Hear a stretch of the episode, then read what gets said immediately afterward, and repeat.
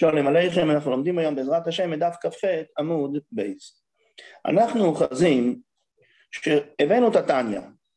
בסוף כ"ח עמוד א' נקרא את זה שוב פעם. דתניא חומץ בין לפני זמנוי, בין לאחר זמנוי עובר בלאו. תוך זמנוי עובר בלאו וקורס, דברי רבי יהודה. זאת אומרת, מה זה לפני זמנוי? משעת, מי, מי, מה, מי, בשעה השביעית של ערב פסח כבר יש לאו. וגם אחרי פסח יש לאו על חומץ שעבר עליו הפסח. ובתוך הפסח, לא רק שיש לאו, יש גם קורס. זה דברי רב יהודה. לעומת זאת רב שמעון אומר, חומץ לפני זמנו, זאת אומרת מהשעה השביעית, ולאחר זמנו, אחרי פסח, אינו עובר עליו בלא כלום. רק תוך זמנו עובר עליו בקורס ובלאו. מעיר מיד תוספות, שגם לפי רבי שמעון, נכון שהוא לא עובר עליו בלאו דחומץ לפני זמנוי, אבל מכל מקום הוא, הוא אסור באכילה. למה? כי הרי למדנו הרי שאין שורפים תרומות אוירו עם הטמיו. משמע שדווקא ביחד לא שורפים. אבל לבדה ודאי שצריכים לשרוף אותה. ואם היא מותרת לאכול אותה, למה לשרוף? היה אסור לשרוף אותה. ועוד, ולכן תוספות אומר שוודאי אם כן, שגם לפי רבי שמעון זה אסור לאכול אותה. אלא מה? זה לא עליו, אלא מתשביתו ומאח חלק, שצריכים להשבית את החמץ. אז כשהתורה אמרה שצריכים להשבית את החמץ, אז גם כן התורה אמרה איסור לאכול. אבל זה לא לאו. זאת אומרת שאם כן, שלפי רבי יהודה ורבי שמעון אין מחלוקת למה יישא, האם לאכול או לא. ודאי שלא לאכול, אלא שלפי רבי יהודה יש גם לאו, ולפי רבי יהודה יש רק איסור. ממשיכה הברייתא ואומרת, ומשעה שאוסור באכילה, אוסור באנוה. אומרת הגמרא, מי אמר את החלק? מי אמר את זה? אמר את זה רב יהודה אמר את זה רב שמעון? אתנן לתנקמה. זה המשך של תנקמה. שתנקמה בא ואומר, רב יהודה אומר, שלפני זמנוי ואחר זמנוי, אז הדין הוא שזה אוסור באכילה, אז תדע לך שזה לא רק שיש על זה איסור לאו, אלא זה אסור גם כן באנוה. ממשיכה הברייתא ואומרת את, את הטענה השלישי, רבי יוסי הגלילי אומר, טמא לעצמך, אין דבר כזה, אה חומת אסור באנוי כל שיבו, ודאי שהוא לא אסור באנוי כל שיבו, אפילו בתוך פסח הוא לא אסור באנוי רק באכיל. אומרת הגמרא, בוא נבין את דעת רב יהודה ורב שמעון, ומניין לא יאכל חומת משש שעות ולמעלה, בערב פסח, שהוא עובר בלא טייסן, שנאמר, לא תאכל עליו חמץ.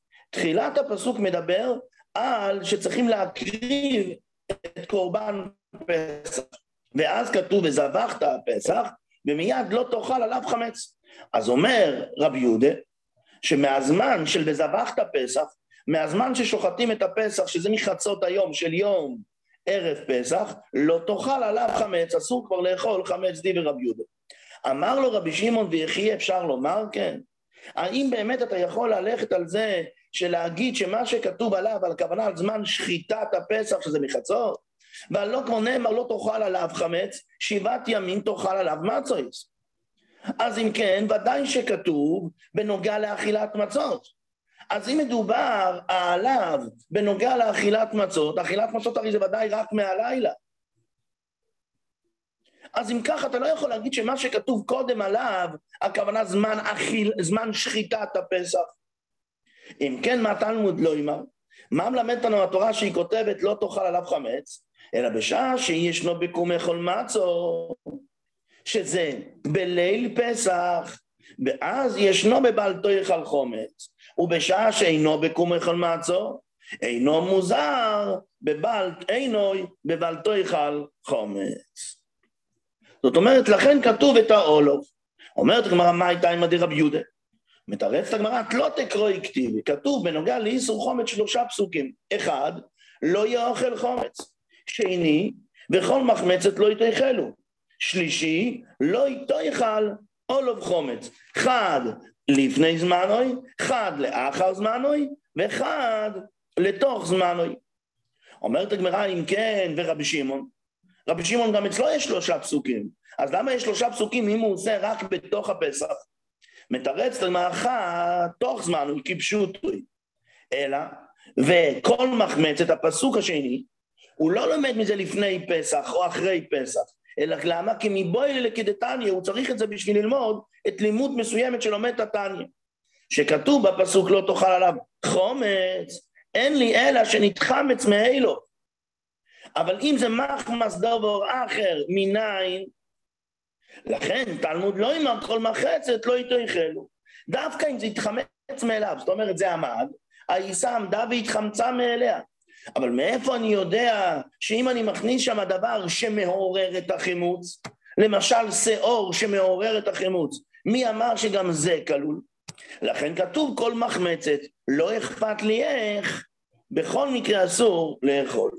אומר טייסס, לכאורה אבל הדבר הזה מאוד קשה, כי אם הוא נחמץ מאליו אתה אומר שיש איסור, אז ודאי שאם הכנסתי שאור, אז החומץ נהיה חומץ יותר חזק. אז מה פתאום הייתי חושב שזה לא יהיה, לא יהיה בזה לאו? לכן תוספות מסביר שמה הכוונה מחמס דובר אחר? על ידי דבר שהוא לא חומץ. למשל, שהכניסו שם שמרי, שמרי יין, שמייבשים השמרים בתנור כאשר עושים בארץ אשכנז. אז אם הכנסת שמרים של היין שהם לא חומץ לתוך העיסה, הייתי חושב שהיא נחמצה, לא מחמת חומץ, אז אולי לא יהיה בזה איסור, לכן כתוב כל מחמצת, לא אכפת לי איך, תמיד אסור לך לאכול את זה בפסח. אז פסוק שני כבר נכון, הוא לא מיותר לפי רבי שמעון. ולא יהיה אוכל חומץ, למה צריכים את הפסוק הזה לא יהיה אוכל חומץ? אומרת הגמרא, מבואי לכדתניא. שמה? רבי יוסי הגלילי אוימר, מניין לפסח מצרים, שאין חימוץ הנוהג אלא יום אחד. מאיפה אני יודע שבפסח מצרים, אז היה איסור לאכול חמץ רק יום אחד ולא שבעה ימים, כמו אצלנו.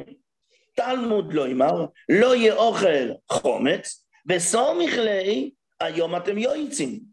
אז מה זה מלמד אותנו? שמתי יש לא יהיה אוכל חומץ? דווקא היום אתם יועצים. אז אם כן התורה הייתה חייבת ללמד אותנו לכתוב את הפסוק בשביל פסח מצרים. אז הוא לא מיותר. ואם כן יוצא שלרבי שמעון יש רק פסוק אחד, יש רק פסוק אחד, אני אומר את זה לתוך זמנוי. שואלת הגמרא ורבי יהודה, מחמס דובר אחר מנהלי.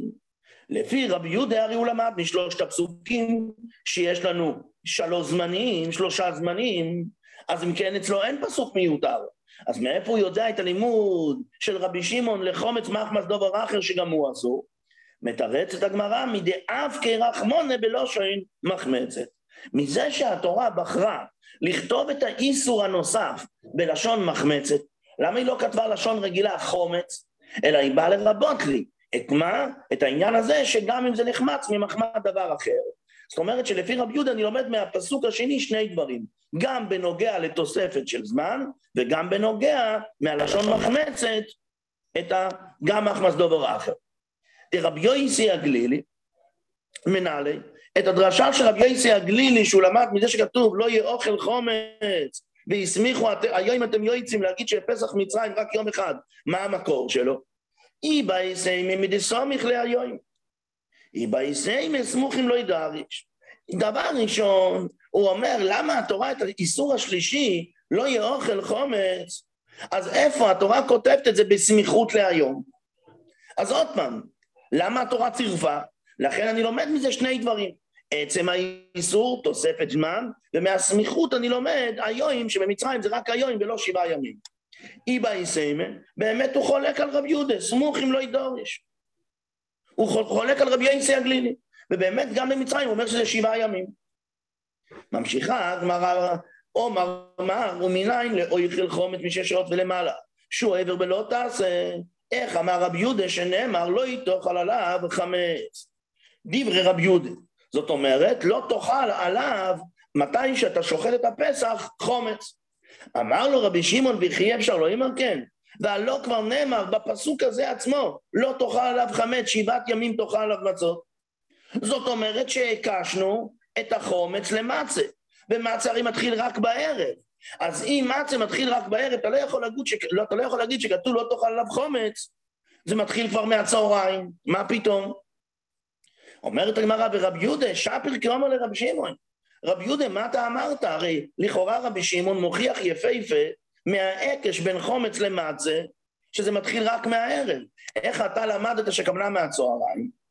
ורבי יהודה אומר לך, ההוא, מה שהתורה הקישה חומץ למצה, זה לקויבו חויבו אפילו בזמן הזה הוא דעתה. זה לא להגיד על זמן החיוב, האם לפני, האם אחרי פסח, אלא זה בא להגיד על הזמן של בזמן הזה. שהייתי חושב שכתוב על מצות ומרורים יאכלו, וכיוון שכך, אז הייתי חושב דווקא שיש פסח. אז חייבים לאכול מצות, אבל באחרי החורבן שאין פסח, אז ממילא אולי גם לא יהיו חייבים במצה, לכן התורה אומרת לא, תדע לך, הקשתי את חומץ למצה, את מצה לחומץ, שכל זמן שיש איסור חומץ, יש חיוב של מצה. שואלת הגמרא ורבי שמעון, רבי שמעון שלמד הרי מהפסוק הזה משהו אחר, לכוי וכוי בו מנהלי, מתרצת הגמרא נפקא ליה, מבערב תאכלו עוד פעם מצויס. מה התורה צריכה להוסיף עוד פסוק? זה בא להגיד שיש חיוב גם בזמן הזה. ורבי יהודה, אם כן רבי יהודה שלמד כבר את הדין של החויבו מהעקש, מה הוא צריך בערב תאכלו? מתרץ את הגמרא מבואי ללתומש שבאויו בדרך רחויקו. שמה?